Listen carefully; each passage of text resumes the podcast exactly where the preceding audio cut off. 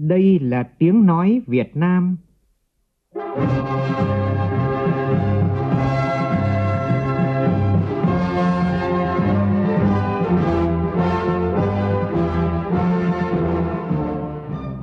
là tiếng nói Việt Nam, phát thanh từ Hà Nội, thủ đô nước Cộng hòa xã hội chủ nghĩa Việt Nam.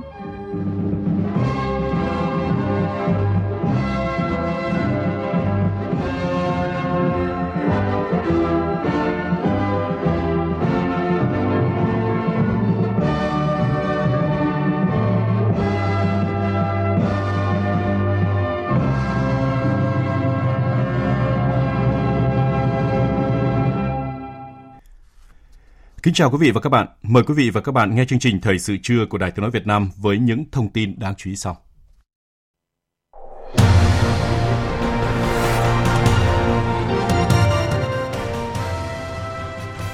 Thủ tướng Nguyễn Xuân Phúc đánh giá cao vai trò của tổ công tác của Thủ tướng Chính phủ. Mô hình thiết chế thuộc thẩm quyền quyết định của Thủ tướng lần đầu tiên được thành lập đã chấm dứt được tình trạng bắn chỉ thiên tại nhiều bộ ngành địa phương thời gian qua. Tỉnh Hải Dương xây dựng các kịch bản sau khi hết cách ly xã hội và chuyển sang trạng thái mới bắt đầu từ ngày 18 tháng 3 tới. Bình Thuận ứng phó với sự cố tràn dầu trục vớt tàu Bạch Đằng tại vùng biển Mũi Né.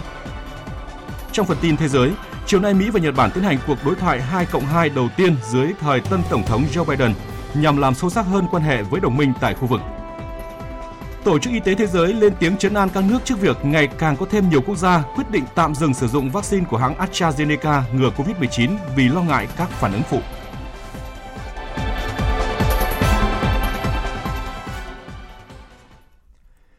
Bây giờ là nội dung chi tiết. Sáng nay tại trụ sở Chính phủ, Thủ tướng Nguyễn Xuân Phúc chủ trì hội nghị tổng kết 5 năm hoạt động của tổ công tác của Thủ tướng Chính phủ với phương châm xây dựng chính phủ liêm chính, kiến tạo, hành động, phục vụ người dân và doanh nghiệp, Thủ tướng đã có sáng kiến lập tổ công tác của Thủ tướng vào tháng 8 năm 2016, góp phần đắc lực để thực thi phương châm hoạt động của chính phủ. Đánh giá cao tổ công tác đã thực hiện tốt nhiệm vụ Thủ tướng giao. Thủ tướng cho rằng tổ công tác đã thực hiện tốt 8 chữ quyết liệt, kịp thời, thực chất, hiệu quả. Phóng viên Vũ Dũng đưa tin. Là một mô hình chưa có tiền lệ, Tổ trưởng Tổ công tác của Thủ tướng Chính phủ chịu trách nhiệm kiểm tra, theo dõi, đôn đốc việc thực hiện các nhiệm vụ do Chính phủ, Thủ tướng Chính phủ giao các bộ, cơ quan địa phương và hàng tháng báo cáo kết quả thực hiện nhiệm vụ của các bộ, cơ quan địa phương tại phiên họp Chính phủ thường kỳ. Kết luận hội nghị, Thủ tướng Nguyễn Xuân Phúc nhấn mạnh tầm quan trọng của việc giải phóng nguồn lực thông qua việc xây dựng và hoàn thiện thể chế trong mọi lĩnh vực. Đầu nhiệm kỳ này, một số vấn đề về của kỷ luật, kỷ cương hành chính chưa tốt khiến người dân và doanh nghiệp gặp nhiều khó khăn. Nhiều cơ chế chính sách chậm đi vào cuộc sống, nhiều tầng nấc trung gian gây cản trở sự phát triển. Trong bối cảnh đó, với phương châm của chính phủ hành động, nói đi đôi với làm, Thủ tướng nhấn mạnh việc thành lập tổ công tác là để khắc phục tình trạng bắn chỉ thiên, tình trạng trên bảo dưới không nghe để siết chặt kỷ cương phép nước, cởi trói cho sản xuất kinh doanh. Với những kết quả đạt được, Thủ tướng Nguyễn Xuân Phúc đánh giá cao tổ công tác của Thủ tướng đã nêu cao tinh thần quyết liệt, không ngại va chạm có thể khẳng định hoạt động của tổ công tác đã tạo dấu ấn quan trọng, góp phần tích cực vào sự thành công trong chỉ đạo điều hành của chính phủ, của thủ tướng chính phủ trong nhiệm kỳ vừa qua. Hoạt động của các đồng chí đã tạo sự loan tỏa, hiệu ứng tích cực đến nhiều bộ, nhiều địa phương, cơ quan trong việc thực hiện nhiệm vụ được giao. Như công chị nói đấy, là nhiều bộ và đặc biệt nhiều địa phương trong cả nước trên tinh thần của tổ công tác của thủ tướng là thành lập tổ công tác của địa phương mình, của bộ mình, để rà soát, đôn đốc những việc, những công việc, những cái nhiệm vụ mà ở địa phương và bộ làm. Chính vì thế mà tổ công tác đã,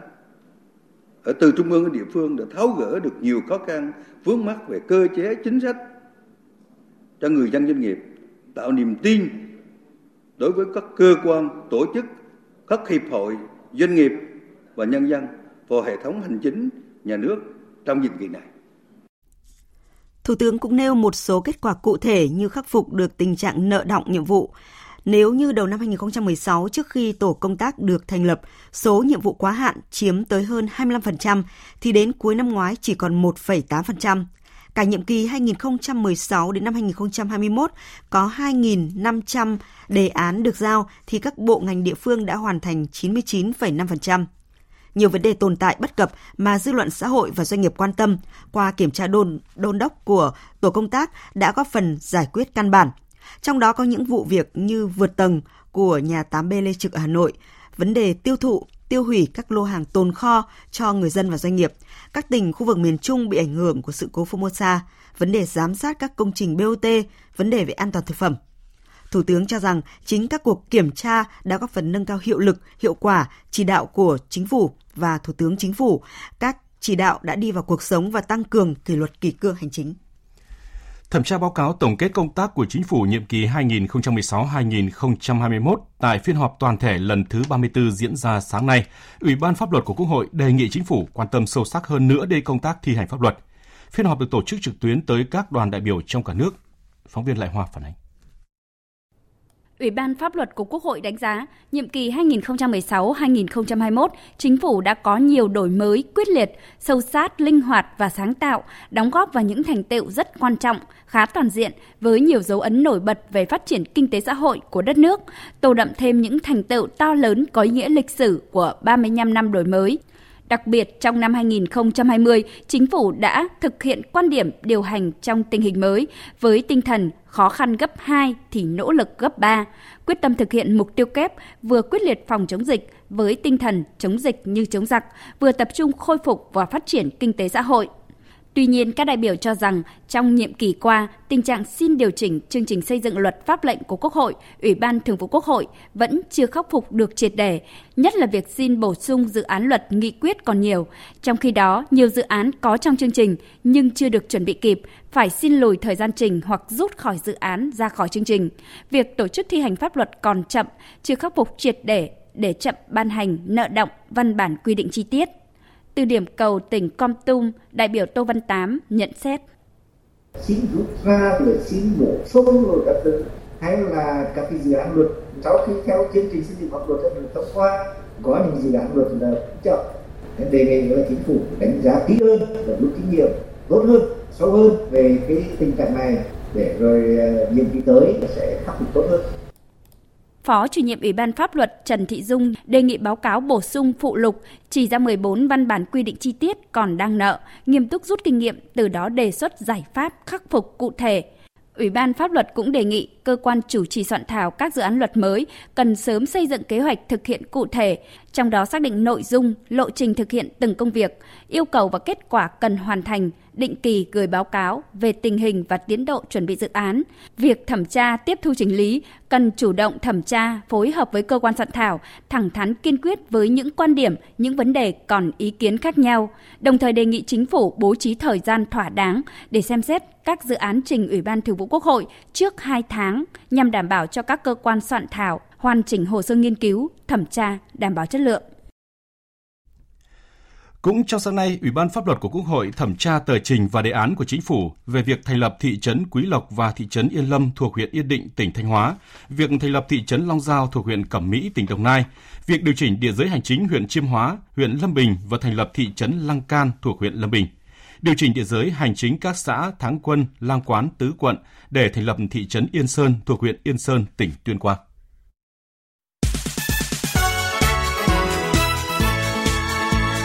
Hướng tới cuộc bầu cử đại biểu Quốc hội khóa 15 và Hội đồng Nhân dân các cấp nhiệm kỳ 2021 đến 2026.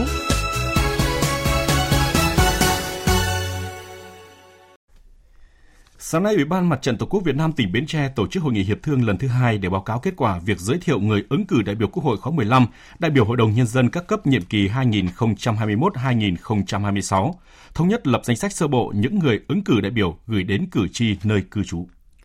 Tính đến nay có 11 cơ quan tổ chức đơn vị đã tiến hành các bước để giới thiệu người của cơ quan tổ chức đơn vị mình ra ứng cử đại biểu Quốc hội theo quy định – trong số 11 người được giới thiệu ứng cử đại biểu Quốc hội khóa 15, có 5 người là phụ nữ, 2 người thuộc nhóm trẻ tuổi, một người ngoài đảng và 3 đại biểu tái cử. Như vậy là số lượng đại biểu tái cử chưa đạt yêu cầu. Tổng số người được giới thiệu ứng cử đại biểu Hội đồng Nhân dân các cấp nhiệm kỳ 2021-2026 là 92, trong đó có một người không đúng cơ cấu, thành phần, có 33 phụ nữ, 25 người thuộc nhóm trẻ tuổi, 10 người ngoài đảng và 32 người đại biểu tái cử. Thường trực Ủy ban bầu cử thành phố Đà Nẵng đã nhận 11 hồ sơ ứng cử đại biểu Quốc hội khóa 15 và 105 hồ sơ ứng cử đại biểu Hội đồng nhân dân thành phố khóa 10, nhiệm kỳ 2021-2026. Trong đó có một người tự ứng cử đại biểu Quốc hội khóa 15 và đại biểu Hội đồng nhân dân thành phố khóa 10. Thành phố Đà Nẵng được bầu 6 đại biểu Quốc hội khóa 15 và 52 đại biểu Hội đồng Nhân dân thành phố, thực hiện nghị quyết của Quốc hội về việc thí điểm tổ chức mô hình chính quyền đô thị từ ngày 1 tháng 7 năm nay, Đà Nẵng không có Hội đồng Nhân dân quận, phường. Còn tại huyện Hòa Vang, Ủy ban bầu cử huyện đã tiếp nhận 65 hồ sơ ứng cử đại biểu Hội đồng Nhân dân huyện và hơn 600 hồ sơ ứng cử đại biểu Hội đồng Nhân dân 11 xã nhiệm kỳ 2021-2026. Trường hợp người tự ứng cử, hai cấp đại biểu Quốc hội và đại biểu Hội đồng Nhân dân thành phố đều bảo đảm các tiêu chuẩn theo luật định, được cơ quan quản lý xác nhận đồng ý. Người này hiện công tác tại Ban Quản lý Khu Công nghệ cao và các khu công nghiệp tại thành phố Đà Nẵng. Hiện thành phố Đà Nẵng đang tích cực tuyên truyền công tác bầu cử Quốc hội và Hội đồng Nhân dân các cấp. Ông Phan Thanh Long, trưởng ban pháp chế Hội đồng Nhân dân thành phố, Ủy viên Ủy ban bầu cử thành phố Đà Nẵng cho biết. Ủy ban bầu cử thành phố phân công, phân vai phân việc cụ thể cho các cơ quan chức năng. Sở Thông tin Truyền thông sẽ là cơ quan tham mưu giúp cho Ủy ban thành phố tổ chức triển khai trên các phương tiện thông tin đại chúng. Sở Văn hóa Thể thao tổ chức cái khâu cổ động trực quan, cũng như là tuyên truyền trên các cái phương tiện, trên các cái địa bàn, quận, huyện của thành phố, thành lập một cái chuyên mục trên à, trang thông tin điện tử của hội đồng nhân thành phố để đăng tải các cái văn bản của trung ương và địa phương, cũng như là tuyên truyền các cái nội dung trong quá trình triển khai công tác bầu cử để cử tri được biết. Tại Thanh Hóa, trong số 30 hồ sơ ứng cử đại biểu Quốc hội khóa 15 có 28 hồ sơ của người ứng cử được cơ quan tổ chức đơn vị giới thiệu và hai hồ sơ của người tự ứng cử. Đối với 231 hồ sơ ứng cử đại biểu Hội đồng Nhân dân tỉnh Thanh Hóa khóa 18 nhiệm kỳ 2021-2026, có 230 hồ sơ của người ứng cử được cơ quan tổ chức đơn vị giới thiệu và một hồ sơ của người tự ứng cử. Về diễn biến và công tác phòng chống dịch COVID-19, tính từ 18 giờ chiều qua đến sáng nay, nước ta ghi nhận 2 ca mắc mới tại ổ dịch Kim Thành, tỉnh Hải Dương. Đây đều là trường hợp F1 đã được cách ly trước đó.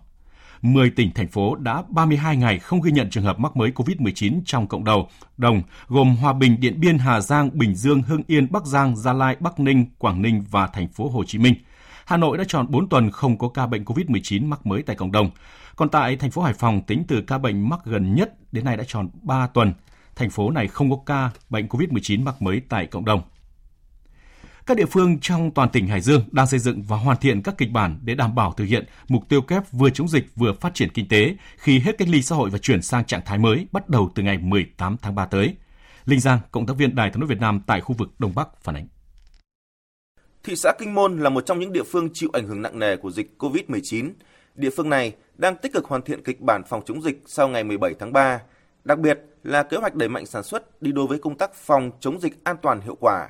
Trong đó, thị xã Kinh Môn yêu cầu các doanh nghiệp, các cơ sở sản xuất kinh doanh thực hiện nghiêm túc nguyên tắc 5K và quy định phòng dịch, cam kết và chịu trách nhiệm nếu để dịch bệnh xảy ra. Bà Sái Thị Yến, Bí thư thị ủy Kinh Môn cho biết,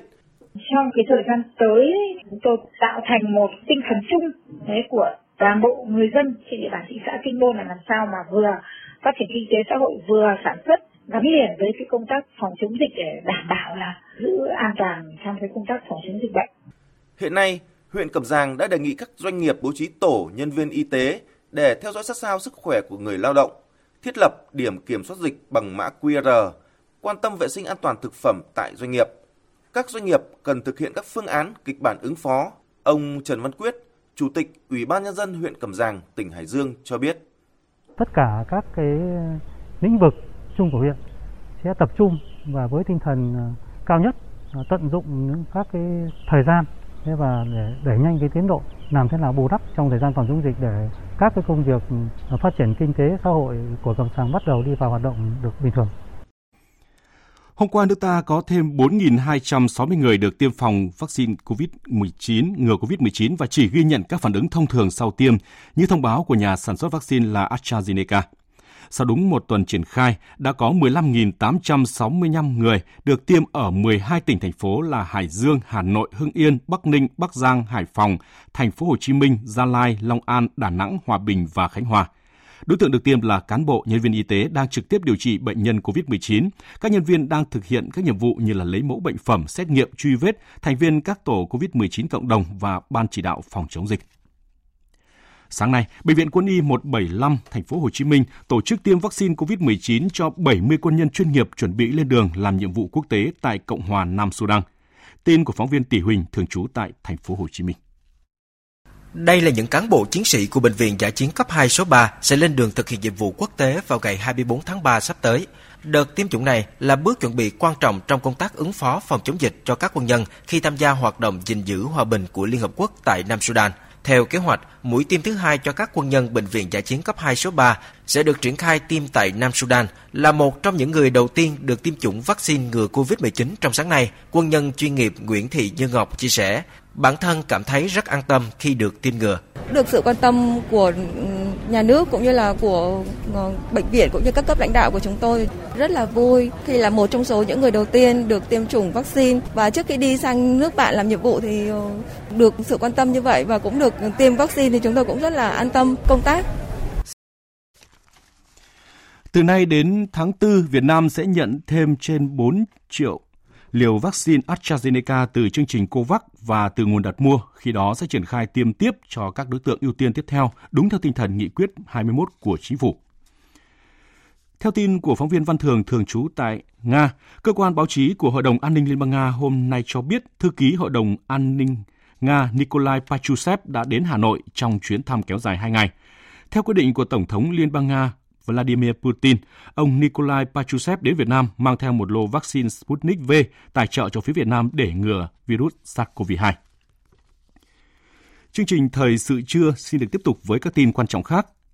Cùng với cả nước, hôm qua, Cảnh sát Giao thông các tỉnh Đông Bắc đồng loạt triển khai chuyên đề tuần tra kiểm soát xử lý người điều khiển xe trên đường mà trong cơ thể có chất ma túy vi phạm nồng độ cồn. Ghi nhận của nhóm phóng viên Đài Tiếng Nói Việt Nam khu vực Đông Bắc trong ngày đầu ra quân. 20 giờ tối ngày 15 tháng 3, lượng phương tiện qua chốt kiểm soát của Cảnh sát Giao thông Công an tỉnh Quảng Ninh tại thành phố Cẩm Phả khá đông đúc. Đến 22 giờ, đã có 16 trường hợp lái xe ô tô và mô tô vi phạm nồng độ cồn bị xử lý. Cá biệt, có những trường hợp có nồng độ cồn lớn vượt quá 1 mg trên 1 lít khí thở bị xử phạt ở khung cao nhất theo quy định. Thượng tá Nguyễn Thành Trung, Phó trưởng phòng Cảnh sát Giao thông Công an tỉnh Quảng Ninh cho biết, đơn vị sẽ tập trung ra quân kiểm tra trên các tuyến giao thông phức tạp, thường xuyên xảy ra tai nạn giao thông như tuyến quốc lộ 18A, quốc lộ 10, các tuyến tỉnh lộ. Chúng tôi đã cử cán bộ chiến sĩ điều tra cơ bản, ra soát tất cả các cái tuyến, rồi các cảng, bến, các cái địa điểm phức tạp về an ninh trật tự như quán bar, karaoke, vũ trường để chúng tôi nắm tình hình và triển khai các biện pháp công tác tập trung vào các đối tượng như xe con, xe ô tô chở khách, xe tải, xe công tơ lơ, cả xe mô tô phát hiện người điều khiển phương tiện có sử dụng ma túy cũng như nồng độ cồn. Tại một điểm chốt trên tuyến quốc lộ 3B đoạn qua phường Sông Cầu, thành phố Bắc Cạn, chỉ sau khoảng 30 phút đã có một số trường hợp bị phát hiện xử lý. Đại úy Mà Văn Dưỡng, cán bộ phòng cảnh sát giao thông công an tỉnh Bắc Cạn cho biết. Cảnh sát giao thông triển khai trên nhiều tuyến đường, tập trung là các khu vực đông dân cư về đặc điểm vùng miền, nhất là miền núi chúng tôi đây. Thì cái thói quen của người dân về cái uh, uống rượu thì ờ, có thể nói nó thành một cái gọi là nó đi sâu vào cái tiềm thức cái việc ý thức của một số nó còn hạn chế. Thì qua công tác xử lý cũng đã được giảm rất nhiều người dân đã được nâng cao ý thức nhưng đâu đó vẫn còn những trường hợp vi phạm. Chúng tôi cũng kiên quyết để triển khai các biện pháp đảm bảo trật tự an toàn giao thông. Công an Hải Phòng tập trung kiểm tra các tuyến trọng điểm là tỉnh lộ 353, 359, đường Bùi Viện, Nguyễn Trường Tộ, Hồ Sen, Cầu Giao 2, Võ Nguyên Giáp, lực lượng cảnh sát giao thông các quận huyện kiểm tra tại các địa bàn do đơn vị phụ trách. Đại úy Bùi Thành Huy, đội cảnh sát giao thông số 1, phòng cảnh sát giao thông đường bộ đường sắt, công an thành phố Hải Phòng cho biết. Thời gian vừa qua, đối tượng thanh thiếu niên điều khiển phương tiện mà lạng lách đánh võng gây mất an toàn, ảnh hưởng đến an toàn giao thông cũng như là tinh thần của người dân trên thành phố. Chúng tôi quyết tâm ra quân để thực hiện đảm bảo hiệu quả làm sao để cho các à, thanh thiếu niên, các cháu học sinh nhận thức được việc điều khiển phương tiện như thế là, là vi phạm giao thông, trái với pháp luật để các cháu nhận thức đúng đắn hơn. Chỉ trong sáng nay tại một số địa phương xảy ra nhiều vụ tai nạn giao thông nghiêm trọng. Khoảng 5 giờ sáng nay trên quốc lộ 1A đoạn qua địa bàn xã Nghi Long, huyện Nghi Lộc, tỉnh Nghệ An, đã xảy ra một vụ tai nạn giao thông nghiêm trọng khiến một người bị chết và 20 người bị thương. Cũng khoảng thời gian này trên đường Hồ Chí Minh thuộc địa bàn thôn Trần, xã Hưng Thi, huyện Lạc Thủy, tỉnh Hòa Bình đã xảy ra vụ tai nạn giao thông gây hậu quả đặc biệt nghiêm trọng làm 3 người chết, một người bị thương. Trước đó, tại Con Tum, một xe khách giường nằm đang lưu thông trên đường Hồ Chí Minh đoạn qua địa phận thôn 5, thị trấn Pleikon, huyện Ngọc Hồi, bất ngờ bốc cháy. Khi phát hiện sự việc, tài xế điều khiển xe tấp vào lề đường rồi hô hoán hành khách rời khỏi xe kịp thời, nên tất cả người trên xe đều an toàn trước khi xe khách bốc cháy dữ dội. Ủy ban nhân dân tỉnh Bình Thuận sáng nay có công văn hỏa tốc gửi các đơn vị liên quan về việc triển khai công tác ứng phó sự cố tràn dầu trục vớt tàu Bạch Đằng tại vùng biển Mũi Né, thành phố Phan Thiết.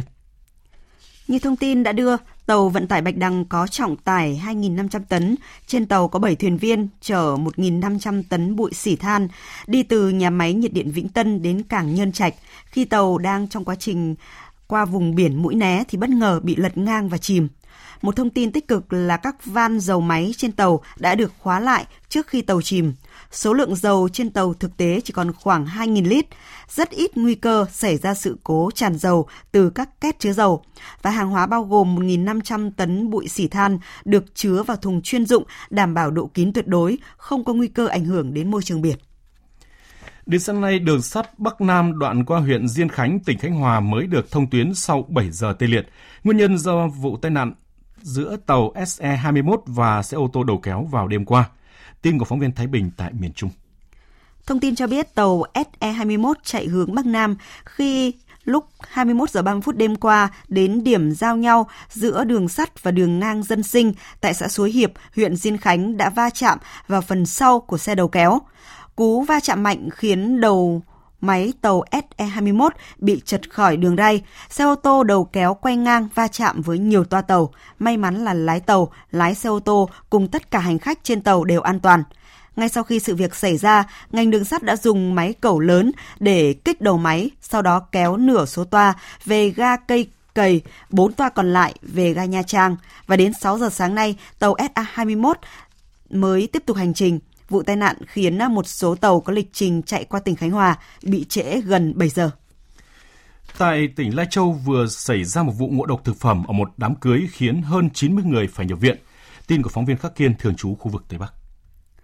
Tiệc cưới diễn ra vào trưa ngày 14 tháng 3 tại gia đình ông Lù A Vàng ở bản Háng Liềm 1, xã Tà Ngảo. Sau khi ăn thì 93 người cùng xuất hiện các triệu chứng đau bụng, buồn nôn và tiêu chảy. Có 4 người bị nặng ngay sau đó được đưa lên trung tâm y tế huyện cấp cứu. Số còn lại thì điều trị tại chỗ. Vụ việc lập tức được báo với chính quyền và cơ quan chức năng địa phương. Ông Hoàng Văn Thắng, trưởng phòng nghiệp vụ y Sở Y tế tỉnh Lai Châu cho biết, Sở đã lập tức chỉ đạo Trung tâm Y tế huyện Sìn Hồ điều động đội điều trị cơ động gồm 4 bác sĩ, 10 điều dưỡng, một xe cứu thương mang theo thuốc và dịch truyền đến bảng Háng Lìa, xã Tà Ngảo để tổ chức cấp cứu, phân loại và điều trị. Và đến sáng qua thì đã có 89 người ở bản được điều trị khỏi bệnh. Nguyên nhân ban đầu dẫn đến vụ ngộ độc nghi là do quá trình chế biến bảo quản các món thịt gà luộc, thịt lợn áp chảo, không đảm bảo vệ sinh và chưa loại trừ trong quýt ngọt có dư lượng thuốc bảo vệ thực vật cao. Vì vậy tới đây, Sở sẽ tiếp tục tuyên truyền về vệ sinh an toàn thực phẩm để hạn chế thấp nhất các vụ ngộ độc có thể xảy ra. Địa bàn tỉnh Lai Châu cũng là tổ chức tuyên truyền rất là rộng, rất là nhiều rồi. Tuy nhiên là tới đây cũng phải đẩy mạnh cái tăng cường cái tuyên truyền về cái an toàn thực phẩm, đặc biệt ở vùng sâu vùng xa khi tổ chức các cái lễ hội hoặc các đám cưới hay ma chay thì yêu cầu là gia đình là phải chọn lựa thực phẩm có nguồn gốc rõ ràng, chính xác không được sử dụng các cái thực phẩm trôi nổi. Đang cái thời giao mùa, một cái cơ hội rất lớn cho các cái vi khuẩn, đặc biệt là vi khuẩn tiêu hóa, nó phát triển mạnh. Nên chính thế là ngoài cái việc tuyên truyền sử dụng nguồn gốc thực phẩm sạch là khâu chế biến phải đảm bảo an toàn vệ sinh thực phẩm dù bước vào cao điểm hạn mặn nhưng do chủ động trong việc trữ nước đắp đập ngăn mặn nên trên 70.000 hecta vườn cây ăn trái của tỉnh Tiền Giang đến nay vẫn an toàn. Nguồn nước ngọt đang rất dồi dào có khả năng không thiếu trong mùa khô này. Phóng viên Nhật Trường đưa tin. Hiện nay hầu hết các diện tích vườn cây ăn trái ở tỉnh Tiền Giang đều có đầy nước ngọt. Nguồn nước sông rạch ở các huyện Châu Thành, Cai Lậy, Cái Bè đều chưa bị nhiễm mặn và vẫn cung cấp liên tục cho các vườn cây. Riêng hơn 10.000 hecta cây sầu riêng ở các địa phương ven sông Tiền hiện nay vẫn tươi tốt, các cống đập đang mở để lấy nước. Chính quyền và nhà vườn địa phương đã hoàn thiện việc nâng cấp gia cố hệ thống cống đập, nạo vét kênh mương dự trữ đầy nước ngọt, có khả năng không thiếu nước ngọt mùa khô. Ông Đặng Văn Lâm, Chủ tịch Ủy ban dân xã Tam Bình, huyện Cái Lậy cho biết, địa phương có 1.500 hecta cây sầu riêng đang tươi tốt, Ở thời điểm này, giá trái sầu riêng ở mức cao từ 80.000 đồng đến 110.000 đồng trên 1 kg, nên nhà vườn rất phấn khởi chăm sóc vườn cây. Người dân ta rất là có cái chủ động trữ nước trong mương vườn như nạo vét rồi là đậy cỏ là người ta không có xử lý cây cho ra bông lúc này.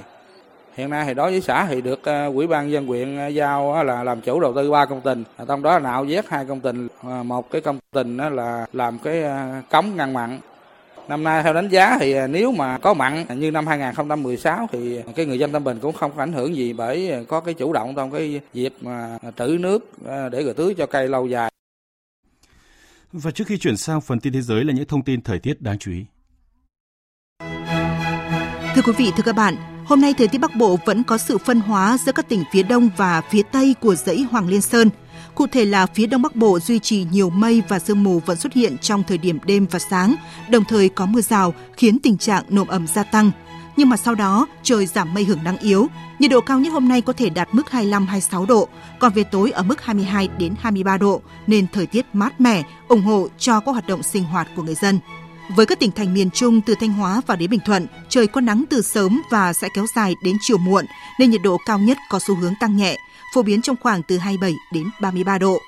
Còn khu vực phía nam của đèo Hải Vân cao hơn từ 1 đến 2 độ do cường độ nắng mạnh hơn. Nam Bộ thì nắng nóng đã giảm bớt nhưng mà tại thành phố Hồ Chí Minh trời vẫn nắng nóng 34 độ, riêng miền Đông có nơi trên 35 độ. Thưa quý vị và các bạn, trong khuôn khổ chuyến thăm các quốc gia đồng minh Đông Bắc Á kéo dài 4 ngày, Ngoại trưởng Mỹ Antony Blinken và Bộ trưởng Quốc phòng Lloyd Austin chiều nay sẽ tham dự đàm phán an ninh 2 cộng 2 với Nhật Bản. Chuyến thăm châu Á đầu tiên của các quan chức ngoại giao và quốc phòng hàng đầu chính quyền Tổng thống Joe Biden không chỉ nhằm tái khẳng định cam kết của Mỹ đối với các đồng minh chủ chốt, mà còn nhằm tạo đối trọng với ảnh hưởng ngày càng tăng của Trung Quốc tại Ấn Độ Dương và Thái Bình Dương. Biên tập viên Thu Hoài tổng hợp thông tin.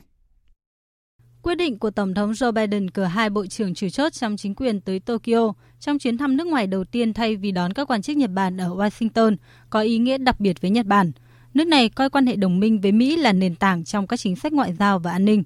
Theo Ngoại trưởng Nhật Bản Motegi Toshimitsu, hai bên sẽ tái khẳng định tầm quan trọng của quan hệ đồng minh ba bên với Hàn Quốc, coi đây là nền tảng để giải quyết mối quan hệ căng thẳng giữa Tokyo và Seoul về bồi thường thời chiến, cũng như trong ứng phó với ảnh hưởng ngày càng tăng của Trung Quốc tại khu vực.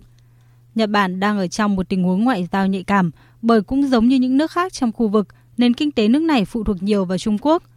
Tuy nhiên, Nhật Bản cũng coi các hành động quyết đoán của Trung Quốc trên biển Hoa Đông là một mối đe dọa an ninh, dù Trung Quốc nhiều lần bác bỏ và khẳng định chỉ đang bảo vệ các quyền lãnh thổ của mình. Trong chuyến công du nước ngoài các bộ trưởng đầu tiên của chính quyền Tổng thống Joe Biden, không chỉ Trung Quốc mà đại dịch COVID-19, biến đổi khí hậu, vấn đề hạt nhân Triều Tiên hay tình hình Myanmar cũng là những ưu tiên trong chính sách đưa nước Mỹ trở lại của nhà lãnh đạo Mỹ. Theo người phát ngôn Nhà Trắng Jen Psaki, ngay trong những ngày cầm quyền đầu tiên, chính quyền Tổng thống Joe Biden đã tìm cách tiếp xúc với Triều Tiên thông qua nhiều kênh, nhưng chưa nhận được phản hồi của nước này. Chúng tôi có thể xác nhận rằng Mỹ đã tìm cách liên hệ với Triều Tiên thông qua một loạt kênh chính, um, cũng như tham khảo ý kiến của nhiều cựu quan chức chính phủ đã từng tham gia vào chính sách về Triều Tiên. Chúng tôi đã và sẽ tiếp tục cùng với các đồng minh Nhật Bản và Hàn Quốc uh, để thu thập ý kiến đóng góp, khám phá các phương pháp tiếp cận mới. Chúng tôi đã lắng nghe cẩn thận ý tưởng của họ, bao gồm cả thông qua uh, tham vấn ba bên. Tuy nhiên đến nay, chúng tôi vẫn chưa nhận được bất uh, kỳ phản hồi nào. Trong một động thái nhằm báo hiệu ý định về việc Mỹ quay trở lại tham gia nhiều hơn ở khu vực châu Á-Thái Bình Dương, Tổng thống Joe Biden hồi tuần trước đã tổ chức hội nghị thượng đỉnh đầu tiên với các nhà lãnh đạo Australia, Nhật Bản, Ấn Độ và Mỹ hay còn gọi là nhóm bộ tứ Kim Cương để khẳng định cam kết của Mỹ đối với khu vực. Trong bài báo xuất bản hôm qua trên tờ Bưu điện Washington, Ngoại trưởng Antony Blinken và Bộ trưởng Quốc phòng Lloyd Austin khẳng định Mỹ đang thực hiện một nỗ lực rất lớn để phục hồi mối quan hệ với những nước bạn bè và đối tác cả trong các mối quan hệ một một, cũng như các thể chế đa phương nhằm chia sẻ các mục tiêu, giá trị và trách nhiệm chung trong việc duy trì một khu vực Ấn Độ Dương-Thái Bình Dương phát triển và thịnh vượng. Tổng thư ký Liên Hợp Quốc Antonio Guterres vừa lên án hành vi bạo lực với người biểu tình tại Myanmar, đồng thời kêu gọi chính quyền quân sự nước này ngừng sử dụng vũ lực. Trong một tuyên bố, ông Stefan Zurarek, người phát ngôn Tổng thư ký Liên Hợp Quốc cho biết, Tổng thư ký kêu gọi cộng đồng quốc tế giúp đỡ nhằm chấm dứt tình trạng bạo lực tại Myanmar. Tổng thư ký cũng đồng ý kêu gọi quân đội Myanmar cho phép đặc phái viên của Tổng của Liên Hợp Quốc đến giám sát và xoa dịu tình hình. Theo Liên Hợp Quốc, kể từ ngày 1 tháng 2 khi quân đội Myanmar lên nắm quyền, ít nhất 138 người đã thiệt mạng trong các cuộc đụng độ giữa người biểu tình và cảnh sát. Chỉ tính riêng trong ngày 14 tháng 3, có tới 38 người thiệt mạng trong các cuộc biểu tình tại thành phố Yangon.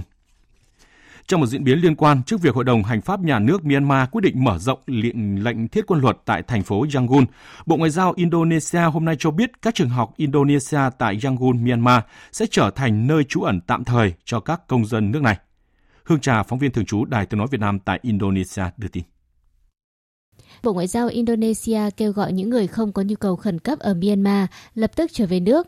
Đại sứ quán Indonesia tại Myanmar đã chuẩn bị các trường học Indonesia tại Yangon là điểm tạm trú cho công dân và chính phủ Indonesia sẽ sắp xếp chuyến bay sơ tán nếu được người dân yêu cầu. Hiện nay vẫn có các chuyến bay đặc biệt dành cho công dân Indonesia tại Myanmar trở về nước sử dụng Singapore Airlines và Myanmar Airlines. Cho đến nay, 50 người Indonesia đã trở về nước trên những chuyến bay này. Theo tin của phóng viên Phan Tùng thường trú tại Ấn Độ, Ấn Độ đã hoàn thành và kết nối 59 con đường với tổng chiều dài là 3.200 km dọc theo biên giới với Trung Quốc. Đây là thông tin được Bộ trưởng Quốc phòng Ấn Độ Rajnath Singh công bố trước Thượng viện nước này. Ấn Độ xác định 61 con đường bộ biên giới nằm sát với Trung Quốc với tổng chiều dài là 3.323 km là các tuyến giao thông có tính chất quan trọng chiến lược. Vì vậy, Ấn Độ đang tăng tốc để sớm hoàn thành theo kế hoạch đề ra. Căn cứ không quân Iraq tại lại bị tấn công, ít nhất là 5 quả rocket đã đánh trúng căn cứ không quân Balad cách thủ đô Baghdad, Iraq 90 km. Căn cứ không quân Balad là căn cứ quân sự lớn nhất tại Iraq, được cho là có quân đội Mỹ và liên quân chống IS đồn trú. Hiện chưa có tổ chức nào tiến hành vụ tấn công này, song các căn cứ quân sự của Iraq có binh sĩ Mỹ đồn trú cũng như là đại sứ quan Mỹ tại vùng xanh thường xuyên là mục tiêu tấn công tên lửa. Mỹ nghi ngờ các lực lượng dân quân Iraq thân Iran đứng sau các vụ tấn công. Thủ tướng Sudan Abdallah Handok vừa đề nghị Liên Hợp Quốc và Mỹ làm trung gian hòa giải tranh chấp giữa nước này và Ai Cập, Ethiopia liên quan đến đập đại Phục Hưng trên sông Ninh. Tháng trước, Sudan đã kêu gọi bộ tứ gồm Liên Hợp Quốc, Mỹ, Liên minh châu Phi và Liên minh châu Âu hòa giải tranh chấp. Ai Cập ủng hộ đề xuất này, song Ethiopia phản đối. Ai Cập lo ngại dự án đe dọa nguồn cung cấp nước cho nước này, trong khi Sudan lo ngại các đập nước của nước này sẽ bị ảnh hưởng nếu Ethiopia tiến hành tích nước cho đập thủy điện này trước khi đạt được một thỏa thuận. Kể từ khi được Ethiopia khởi công xây dựng cách đây một thập kỷ, dự án là nguồn gốc gây căng thẳng ở khu vực rừng châu Phi. Nhiều vòng đàm phán giữa các nước liên quan đã diễn ra nhưng mâu thuẫn chưa được giải quyết. Thêm nhiều nước quyết định tạm dừng hoặc sử dừng sử dụng vaccine của AstraZeneca do lo ngại về khả năng xảy ra tác dụng phụ. Tại châu Âu, sau Đức, Italia, mới nhất là Pháp quyết định tạm dừng sử dụng vaccine này. Phóng viên Huỳnh Điệp, cơ quan thường trú Đài tiếng nói Việt Nam tại Pháp đưa tin. Mũi vaccine AstraZeneca đầu tiên được sử dụng tại Pháp cách đây khoảng một tháng, nhằm chủ yếu vào những người trẻ tuổi. Từ khoảng một tuần qua, đây là loại vaccine được sử dụng nhiều nhất chỉ sau hơn một tháng, đã có ít nhất một phần tư số người trong tổng số trên 5 triệu người được tiêm chủng ít nhất một mũi vaccine ngừa COVID-19 đã được chỉ định dùng vaccine AstraZeneca. Nước Pháp cũng đã đặt hàng hàng chục triệu liều vaccine này. Quyết định tạm dừng sử dụng vaccine AstraZeneca được Tổng thống Pháp Emmanuel Macron đưa ra trong một cuộc họp báo ngày 15 tháng 3. Theo khuyến nghị của Bộ trưởng Y tế cùng các cơ quan y tế của Pháp, căn cứ theo chính sách của chúng ta tại châu Âu, quyết định tạm dừng sử dụng vaccine AstraZeneca đã được đưa ra như một biện pháp phòng ngừa. Hy vọng việc tiêm chủng loại vaccine này sẽ sớm được triển khai trở lại nếu ý kiến của cơ quan dược phẩm châu Âu cho phép. Trước diễn biến mới này, Tổ chức Y tế Thế giới WHO chấn an các nước không nên quá hoảng sợ khi thêm nhiều nước dừng sử dụng vaccine ngừa COVID-19 của AstraZeneca. Phát biểu tại cuộc họp, Tổng giám đốc Tổ chức Y tế Thế giới Teros Ahasnom Ghebreyesus khẳng định Kể từ cuộc họp của Tổ chức Y tế Thế giới vào cuối tuần trước, đã có thêm nhiều quốc gia dừng việc sử dụng vaccine AstraZeneca như một biện pháp phòng ngừa sau khi có báo cáo về chứng huyết khối tĩnh mạch ở những người đã tiêm vaccine trong hai lô sản xuất tại châu Âu. Điều này không có nghĩa là những sự cố này liên quan đến vaccine và theo thông lệ chúng ta cần phải đánh giá. Ủy ban Cố vấn về an toàn vaccine của Tổ chức Y tế Thế giới đang xem xét lại các dữ liệu và sẽ sớm thảo luận với cơ quan dược phẩm châu Âu. Hôm nay, trong nỗ lực tìm kiếm thỏa thuận với các cơ quan báo chí Australia nhằm tránh bị chỉ định đàm phán, Facebook vừa đạt được thỏa thuận với một cơ quan báo chí lớn thứ hai tại Australia, đó là News Corp. Việt Nga, phóng viên Đài tiếng nói Việt Nam thường trú tại Australia thông tin. Trong tuyên bố đưa ra vào sáng nay, News Corp Australia cho biết tập đoàn mẹ là News Corp toàn cầu vừa đạt được thỏa thuận với Facebook về việc nền tảng công nghệ trả tiền cho News Corp để sử dụng tin tức từ nhiều cơ quan báo chí của News Corp trên toàn thế giới. Mặc dù giá trị của thỏa thuận không được tiết lộ, song theo báo chí Australia, thỏa thuận này có giá trị 3 năm. Trước đó, Facebook cũng đạt được thỏa thuận với News Corp Mỹ vào năm 2019 về việc Facebook trả tiền để sử dụng một số sản phẩm báo chí của News Corp. Ông Robert Thompson, giám đốc điều hành News Corp toàn cầu cho biết, thỏa thuận đạt được với Facebook là bước ngoặt tạo ra ảnh hưởng lớn tới các cơ quan báo chí Australia. Ngoài News Corp, báo chí Australia cũng cho biết Facebook cũng vừa đạt được thỏa thuận với Nine Entertainment và Sky News. Như vậy cho đến lúc này, Facebook đã đạt được thỏa thuận với Seven West Media, News Corp, Nine Entertainment, Sky News và ba cơ quan báo chí nhỏ khác của nước này. Cùng lúc đó, nền tảng này vẫn đang trong quá trình đàm phán với Guardian Australia và ABC.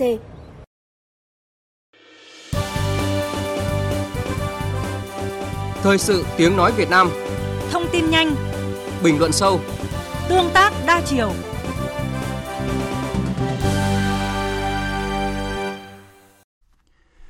Thưa quý vị và các bạn, những tưởng một số vụ việc người dân đi làm đẹp tại các cơ sở thẩm mỹ chui bị tai biến, nhẹ thì biến dạng, nặng thì tử vong, được truyền thông đề cập trong thời gian qua, các cơ sở thẩm mỹ viện hoạt động không phép, sai phép sẽ được ngăn chặn. Vậy nhưng trên thực tế, các cơ sở này vẫn hoạt động rầm rộ công khai như thách thức cơ quan chức năng. Vì sao các cơ sở thẩm mỹ viện kiểu này vẫn còn tồn tại? Vai trò trách nhiệm của cơ quan quản lý trên địa bàn ở đâu người có nhu cầu làm đẹp cần làm gì để nhận biết ra các cơ sở không phép, sai phép này để phòng tránh. Đây sẽ là nội dung được chúng tôi thông tin ngay sau đây với phần trao đổi giữa biên tập viên Thanh Trường với phóng viên Kim Dung thường trú tại thành phố Hồ Chí Minh và phóng viên Văn Hải ban thời sự. Hai phóng viên chuyên theo dõi lĩnh vực y tế. À, trước hết xin chào phóng viên Kim Dung ạ. Dư luận chưa hết sốc khi một à, nữ bệnh nhân bị người làm dịch vụ bỏ quên gạc trong ngực sau ca phẫu thuật thẩm mỹ tại một cơ sở chui thì lại có thêm một nữ bệnh nhân tự tiêm filler khiến vùng mông thành ổ mủ, gây nhiễm trùng nặng. Đã nói là trước đó người này đã thực hiện tiêm filler nhiều lần tại cơ sở thẩm mỹ chui. Đến lần này thì có biến chứng. Là phóng viên theo dõi nhiều năm trong lĩnh vực này thì theo chị vì sao các cơ sở thẩm mỹ chui dễ dàng hoạt động và nở rộ đến vậy? À, thưa quý vị, hiện nay thì có rất nhiều cơ sở thẩm mỹ ba không nở rộ, không giấy phép, không chứng chỉ hành nghề bằng cấp chuyên môn và không đảm bảo điều kiện vô trùng. Thế nhưng mà những cơ sở này vẫn tồn tại được và thu hút rất là đông đảo khách hàng. Một phần lớn là do nhu cầu làm đẹp ừ, đang thành phong trào rầm rộ và trong đó thì còn có nguyên nhân hoạt động dịch vụ làm đẹp đang bị thả nổi. Nhiều cơ sở chỉ cần đăng ký spa xong lại cố tình thực hiện những cái thủ thuật xâm lấn. Tức là họ đăng ký giấy phép một đằng nhưng mà lại hoạt động một nẻo. Vâng đúng rồi. Vâng, đã có rất nhiều hậu quả nặng nề mà các cơ sở thẩm mỹ chui gây ra, nhẹ là biến dạng khuôn mặt, thân hình người đi thẩm mỹ, nặng thì bệnh nhân tử vong. Nhưng mà nhiều người vẫn tìm đến các cơ sở thẩm mỹ ờ, chui không không giấy phép và có giấy phép nhưng mà lại hoạt động quá mức cho phép như là anh chị vừa chia sẻ. Thì chị có lý giải nào về thực tế này? Đúng vậy. Rõ ràng là có khá nhiều thông tin về những cái biến chứng thẩm mỹ chui để lại, nhưng mà lời chuông cảnh cảnh báo thì vẫn chưa thấm vào đâu. Khi mà nhu cầu làm đẹp ngày càng cao, cơ sở thẩm mỹ chui lại thu hút bằng rất là nhiều chiêu trò, từ đưa ra giá rẻ đến đầu tư hình ảnh trên mạng xã hội lời quảng cáo thì hấp dẫn khiến khách hàng quên đi những cái cảnh báo trên các phương tiện thông tin đại chúng. À, xin cảm ơn chị và chúng ta sẽ trở lại với phóng viên Kim Dung trong ít phút nữa. Thành phố Hồ Chí Minh bát nháo cơ sở thẩm mỹ viện chui là như vậy, còn Hà Nội thì sao? Phóng viên Văn Hải theo dõi lĩnh vực y tế sẽ cập nhật cho chúng ta ngay sau đây. À, xin mời anh. À, vâng, à, thưa quý vị thính giả, à, theo ông Nguyễn Việt Cường, tránh thanh tra Sở Y tế Hà Nội thì à, những vi phạm trong lĩnh vực làm đẹp ở Hà Nội không còn phổ biến như trước đây nữa và số trường hợp vi phạm bị phát hiện xử lý thì đã giảm đáng kể. À, anh Thanh Trường và quý vị thính giả cũng đã biết là nếu như những năm 2019 trở về trước thì cứ đến mùa cưới và dịp Tết thì đều có hàng loạt những ca tai biến nghiêm trọng khi làm đẹp như là hút mỡ bụng, hút mỡ cánh tay, bơm ngực tại những cơ sở mỹ viện thẩm mỹ viện chui. À, thì năm 2020 vừa qua thì ghi nhận nhận rất ít những cái trường hợp như vậy. Như vậy là có vẻ như tình trạng loạn cơ sở thẩm mỹ chui đã được ừ, phần nào chấn chỉnh từ sau vụ thẩm mỹ viện Cát Tường cách đây vài năm ở Hà Nội. Kinh nghiệm của Hà Nội trong việc mà dẹp loạn cái cơ sở thẩm mỹ chui này là gì? À, vâng, à, thứ nhất thì là Sở Y tế Hà Nội đã đăng công khai những cái cơ sở làm đẹp được à, Sở Y tế cấp phép để người dân có thể tra cứu và lựa chọn ạ. Và thứ hai là một biện pháp mà tôi cho là căn cơ, đó là Hà Nội đã phân cấp quản lý rõ ràng hơn, bước đầu khắc phục được cái khoảng trống trong trách nhiệm giám sát của cơ quan chức năng. À, Sở Y tế Hà Nội thì đã tham mưu với Ủy ban nhân dân thành phố là ban hành công văn số 6328 năm 2018 giao trách nhiệm quản lý cho Ủy ban nhân dân quận, huyện, xã, phường, thị trấn đối với các cái cơ sở dịch vụ thẩm mỹ và cơ sở dịch vụ massage à, thực hiện những cái dịch vụ làm đẹp thông thường. Và đây là một cái điều mấu chốt bởi vì chính quyền và tổ y tế địa phương là nơi gần nhất uh, thì sẽ giám sát kịp thời nếu những cái cơ sở này hoạt động quá phạm vi chuyên môn cho phép. À, còn Sở Y tế Hà Nội thì sẽ tập trung quản lý những cái phòng khám phẫu thuật thẩm mỹ, bệnh viện thẩm mỹ. Tiến sĩ bác sĩ Hoàng Tuấn, chuyên ngành thẩm mỹ Viện Bảo Quốc gia sẽ lý giải thêm về điều này. Chúng ta chỉ được phép làm các thủ thuật uh, xâm lấn có chảy máu. Uh, mọi người phải vào các phòng khám chuyên khoa phẫu thuật thẩm mỹ và các phòng khám này thì đều được Sở Y tế uh, yêu cầu phải treo cái biển phòng khám chuyên khoa phẫu thuật thẩm mỹ ở cửa có ghi rõ bác sĩ phụ trách cũng như là thời gian làm việc và tại các phòng khám chuyên khoa phẫu thuật thẩm mỹ thì được phép thực hiện uh, các tiểu phẫu thuật dưới gây tê tại chỗ và bệnh nhân uh, hoàn toàn tỉnh táo. Uh, còn với uh, bệnh viện uh, thẩm mỹ hoặc là các bệnh viện đa khoa có chuyên khoa phẫu thuật thẩm mỹ thì được phép thực hiện toàn bộ các can thiệp phẫu thuật thẩm mỹ theo danh mục phẫu thuật được quy định bởi Bộ Y tế. Cảm ơn phóng viên Văn Hải. Trở lại với phóng viên Kim Dung, trao đổi với các chuyên gia thì họ đánh giá như thế nào về trách nhiệm của cơ quan quản lý ở đó khi mà để xảy ra tình trạng này? Có hay không sự buông lỏng quản lý thậm chí là bao che dung túng cho cơ sở thẩm mỹ chui thưa chị khi mà họ quảng cáo rầm rộ như vậy mà cơ quan chức năng ờ, vẫn không phát hiện ra? Vâng ạ, sự bao che dung túng thì à, chưa có thể xác định nhưng mà rõ ràng là có một cái sự buông lỏng quản lý ở đây. Theo phân cấp thì các phòng khám chuyên khoa thẩm mỹ mà có giấy phép thì do thanh tra sở y tế hoặc là ủy ban nhân dân quận huyện à, thực hiện thanh kiểm tra xử lý vi phạm. Còn các cái cơ sở làm đẹp thì do Ủy ban Nhân dân quận huyện, phường xã kiểm tra, giám sát quản lý. Nếu mà nói nhiều cơ sở làm chui ẩn mình trong các cái căn hộ gia đình ở chung cư thì có thể hiểu là phải mất nhiều thời gian, khó khăn trong cái việc phát hiện sai phạm. Thế nhưng mà rất là nhiều cơ sở thẩm mỹ chui lại ngang như hoạt, hoạt động. Thậm chí là có những viện thẩm mỹ chui mà cái cơ sở vật chất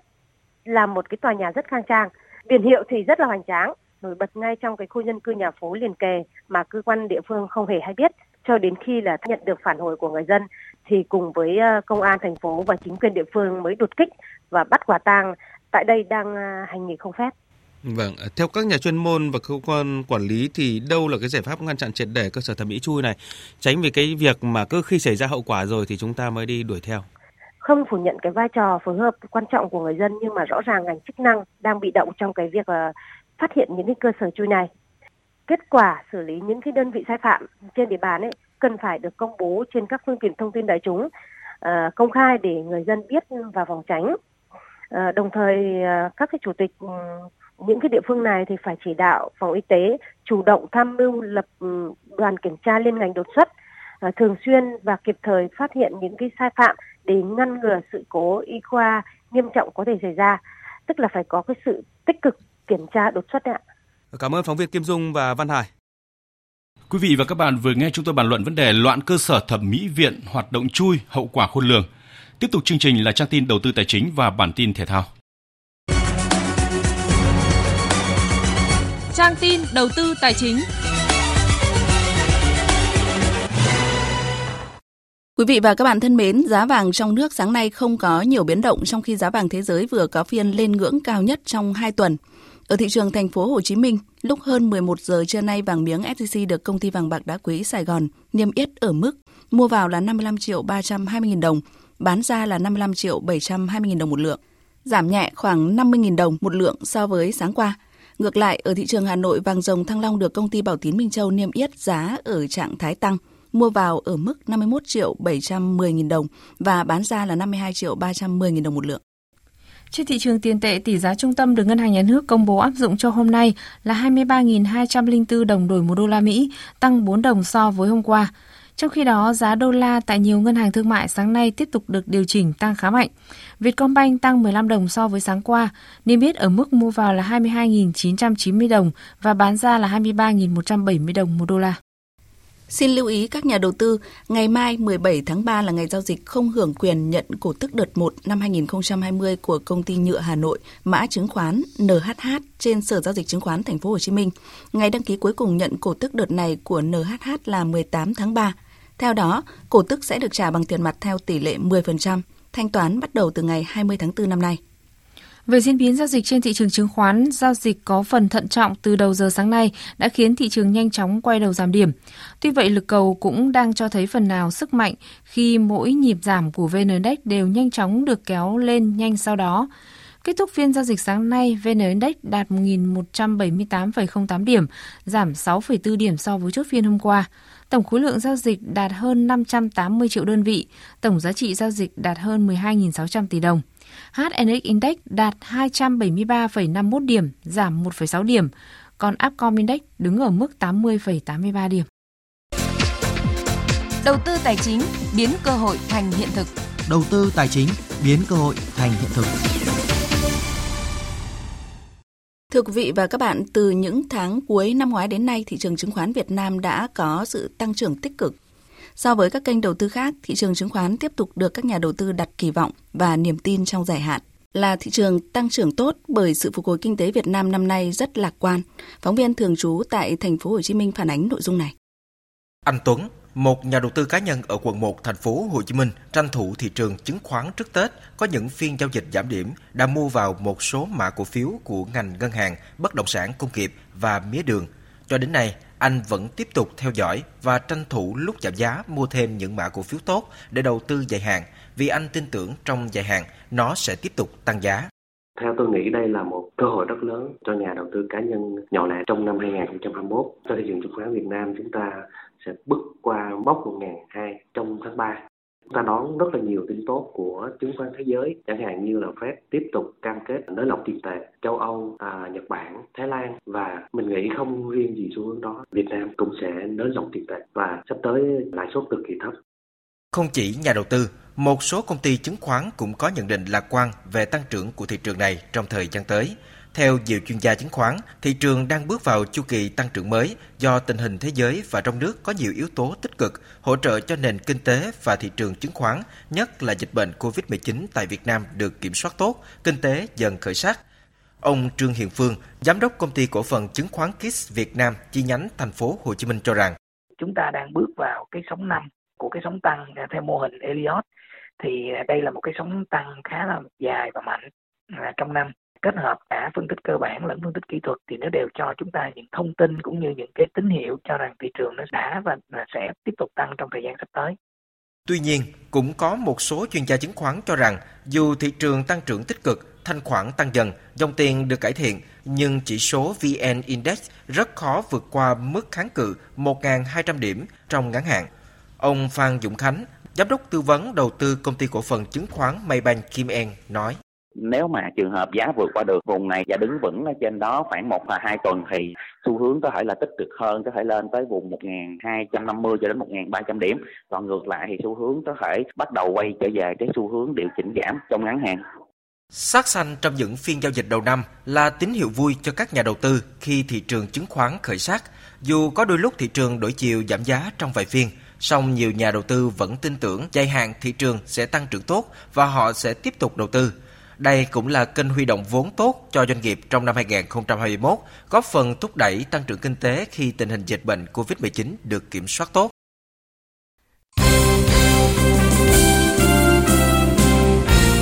Thưa quý vị và các bạn, trung vệ trẻ của Hà Nội FC Bùi Hoàng Việt Anh đã tỏa sáng trong mùa giải 2020, trở thành phương án thay thế hoàn hảo khi Duy Mạnh và Đình Trọng gặp chấn thương. Sang V-League 2021, cầu thủ sinh năm 1999 này tiếp tục được tin tưởng nhưng sau 3 vòng đấu vẫn chưa thể hiện được phong độ tốt. Làm khách của Hải Phòng trong trận đấu bù vòng 3 cách đây ít ngày, Hà Nội FC phải chịu một quả phạt đền sau pha tranh chấp của Bùi Hoàng Việt Anh với tiền đạo Jeremy Lynch. Thủ môn Bùi Tấn Trường xuất sắc cản phá, giúp đội bóng thủ đô giữ sạch lưới trước khi giành thắng lợi chung cuộc 2-0. Trận thắng mới nhất trên sân Lạch Tray cũng là lần đá chính thứ ba liên tiếp của Việt Anh ở V-League 2021, dù Duy Mạnh, Đình Trọng đều đã trở lại. Trao đổi với truyền thông trong buổi tập diễn ra hôm qua trên sân hàng đẫy, Việt Anh bày tỏ Theo cá nhân em nghĩ thì tất cả các anh em đang tập luyện rất là tốt và khi ban huấn luyện sử dụng ai thì mỗi cá nhân sẽ phải cố gắng hết sức vì câu bộ thôi. Tất nhiên là với cá nhân em sẽ rút ra rất nhiều kinh nghiệm thì mình, nếu được trao cơ hội tiếp tục thì em sẽ cố gắng khắc phục những cái lỗi đó và tốt hơn. Không hề e ngại chuyện mất cơ hội, Việt Anh cũng thể hiện quyết tâm trước cuộc đối đầu với đội khách Thanh Hóa vào ngày 18 tháng 3 ở vòng 4 V-League 2021. Hồng Vũ Sam Sơn là một cầu thủ rất là nguy hiểm, đã chứng minh được tại bóng đá Việt Nam mình rất là lâu rồi. Điểm mạnh của Sam Sơn thì em nghĩ là về tốc độ và sức dướn của Sam Sơn rất là tốt. Và khả năng ghi bàn của Sam Sơn cũng rất là rất là tốt. Ừ, em cũng có xem theo dõi Thanh Hóa một hai trận gần đây thì em thấy Thanh Hóa cũng đã tốt lên so với mùa giải năm trước thì bọn em sẽ cố gắng thi đấu tốt và chủ yếu là tập trung vào đội bóng của mình để thi đấu làm sao để có thể thi đấu tốt nhất. Theo em đánh giá thì câu bộ Thanh Hóa cũng là một câu bộ rất là khó chịu và em sẽ cố gắng thi đấu tốt nhất có thể và nắm lấy tay nhau và vượt qua. Trên bảng xếp hạng, thầy trò huấn luyện viên Chu Đình Nghiêm có 3 điểm, tạm xếp dưới đối thủ với một điểm ít hơn. Nhân cho Mỹ tốt cho giải bóng đá nhất quốc gia 2021, trong đó có công tác trọng tài. Chiều qua 16 tháng 3, chương trình tập huấn trọng tài giải bóng đá hạng nhất quốc gia 2021 do Liên đoàn bóng đá Việt Nam cùng công ty cổ phần bóng đá chuyên nghiệp Việt Nam phối hợp thực hiện đã chính thức khai mạc. Đợt tập huấn năm nay có hơn 70 trọng tài, trợ lý trọng tài tham dự. Các nội dung tập huấn được chọn lọc trực tiếp bởi đội ngũ giảng viên giàu kinh nghiệm. Qua lớp tập huấn này, các trọng tài sẽ tích lũy thêm nhiều kinh nghiệm về nghiệp vụ, tăng cường thêm ý thức, trách nhiệm trong công việc. Ngoài ra, tại lớp tập huấn còn có 3 trọng tài nữ tham dự. Trọng tài FIFA Nguyễn Thị Hằng Nga chia sẻ. Nói về lo lắng thì cũng có một chút lo lắng, nhưng mà cũng phải cố gắng để, để đây là một cái ờ, gọi là cái cơ hội cho nữ để có thể mà từ một cái giải ờ, ngoài chuyên nghiệp mà có thể qua được cái giải chuyên nghiệp thì phải có một sự cố gắng lên. Theo kế hoạch hôm nay, các trọng tài sẽ trải qua nội dung quan trọng của lớp tập huấn là kiểm tra, đánh giá thể lực trọng tài tại sân vận động quốc gia Mỹ Đình. Chiều nay, giải bóng đá nữ U19 quốc gia năm 2021 sẽ khởi tranh trên sân vận động Thanh Trì, Hà Nội. Đội chủ nhà U19 Hà Nội Watabe là đương kim vô địch của giải đấu sẽ có trận xa quân gặp U19 Thành phố Hồ Chí Minh. Đội hình U19 nữ Hà Nội Watabe có nhiều sự thay đổi so với mùa giải năm ngoái khi có tới 7 cầu thủ đội hình chính không còn thi đấu do đã quá lứa tuổi U19. Trong đó có thể kể đến những gương mặt nổi bật như Ngân Thị Vạn Sự, Hải Linh hay Thanh Nhã. Mặc dù vậy, đội bóng này vẫn sở hữu lực lượng được cho là đồng đều khi vẫn còn có những tuyển thủ U19 quốc gia như Tú Anh, Vũ Thị Hoa hay Trần Thị Thương. Cùng với đó, một số cầu thủ thuộc lứa U16 cũng sẽ được đôn lên thi đấu ở giải năm nay. Huấn luyện viên đặng Quốc Tuấn, đội U19 Hà Nội Watabe cho biết. Đội ờ, U19 cũng ờ, lấy thêm ờ, uh, 10 em ở đội trẻ lên thì đây là các em cũng là kế cận cho tương lai và các em cũng sẽ có điều kiện được vào sân ở giải năm nay. Tôi thấy là cái lịch ờ, thi đấu rất là dày. Trong ờ, 9 ngày thi đấu 4 trận liền thì đây là một cái điều kiện rất là khó khăn. Lo lắng cho các em làm sao mà để tránh chấn thương cho em cái, cái điều cũng rất là rất là quan tâm. Là đội có thành tích tốt nhất trong lịch sử của giải đấu với 7 lần bước lên vị trí cao nhất. Chính vì vậy, dù năm nay lực lượng của U19 Hà Nội Watabe có nhiều thay đổi, nhưng ban huấn luyện đã có những điều chỉnh tập luyện cũng như những giáo án phù hợp để hướng tới mục tiêu lần thứ ba liên tiếp đăng quang tại giải đấu. Chúng tôi sẽ uh, chơi chắc chắn từng trận đấu và làm sao để có cái kết quả uh, như mong muốn uh, của đội đã đề ra ban đầu là chúng tôi sẽ bảo vệ chức vô địch. Trong tháng 3 này tại Hà Nội sẽ diễn ra giải bóng rổ 3x3 Lý Thái Tổ năm 2021. Theo Liên đoàn bóng rổ Hà Nội, để đem đến sự hấp dẫn, giải bóng rổ 3x3 lần này sẽ có nhiều thay đổi, không còn nội dung của nữ, nhưng dự kiến sẽ gia tăng số trận của nội dung nam và kéo dài trong vòng 2 ngày. Giải bóng rổ 3x3 Lý Thái Tổ được coi là một trong những sự kiện bóng rổ đường phố lớn nhất Việt Nam từ trước tới nay. Sáng sáng nay, giải bóng đá ngoại hạng Anh đã diễn ra trận đấu muộn vòng 28. Vất vả giành chiến thắng 1-0 trên sân của Walter, Liverpool vươn lên vị trí thứ 6 trên bảng xếp hạng. Bàn thắng duy nhất được ghi bởi Jota ở phút thứ 45 cộng 2. Còn tại Tây Ban Nha, trong trận đấu muộn vòng 27 La Liga, Barcelona dễ dàng đánh bại Huesca với tỷ số 4-1, qua đó rút ngắn khoảng cách với đội đầu bảng Atlético Madrid xuống thành 4 điểm, đồng thời tái lập khoảng cách 2 điểm với đội xếp sau là Real Madrid. Dự báo thời tiết Phía Tây Bắc Bộ có mưa vài nơi, riêng khu Tây Bắc chiều nắng, đêm có mưa vài nơi gió nhẹ, sáng sớm và đêm trời lạnh, nhiệt độ từ 19 đến 31 độ. Phía Đông Bắc Bộ có mưa nhỏ, mưa phùn và sương mù, gió Đông Nam cấp 2, cấp 3. Vùng núi đêm trời lạnh, nhiệt độ từ 20 đến 25 độ. Các tỉnh từ Thanh Hóa đến Thừa Thiên Huế, phía Bắc có mưa vài nơi, phía Nam chiều nắng, đêm có mưa vài nơi, gió nhẹ, nhiệt độ từ 21 đến 29 độ. Các tỉnh ven biển từ Đà Nẵng đến Bình Thuận, chiều nắng, đêm có mưa rào vài nơi, gió Đông Bắc đến Đông cấp 2, cấp 3, nhiệt độ từ 22 đến 32 độ. Tây Nguyên chiều nắng, chiều tối và đêm có mưa rào và rông vài nơi, gió Đông Bắc đến Đông cấp 2, cấp 3, nhiệt độ từ 18 đến 33 độ. Nam Bộ chiều nắng, riêng miền Đông có nơi nắng nóng, chiều tối và đêm có mưa rào và rông vài nơi, gió Đông cấp 2, cấp 3, nhiệt độ từ 22 đến 35 độ. Khu vực Hà Nội có mưa nhỏ, mưa phùn và sương mù, gió Đông Nam cấp 2, cấp 3, nhiệt độ từ 21 đến 25 độ. Dự báo thời tiết biển, Bắc và Nam Vịnh Bắc Bộ có mưa vài nơi, sáng có sương mù và sương mù nhẹ, tầm nhìn xa trên 10 km, giảm xuống dưới 1 km trong sương mù, gió Đông Nam cấp 3, cấp 4.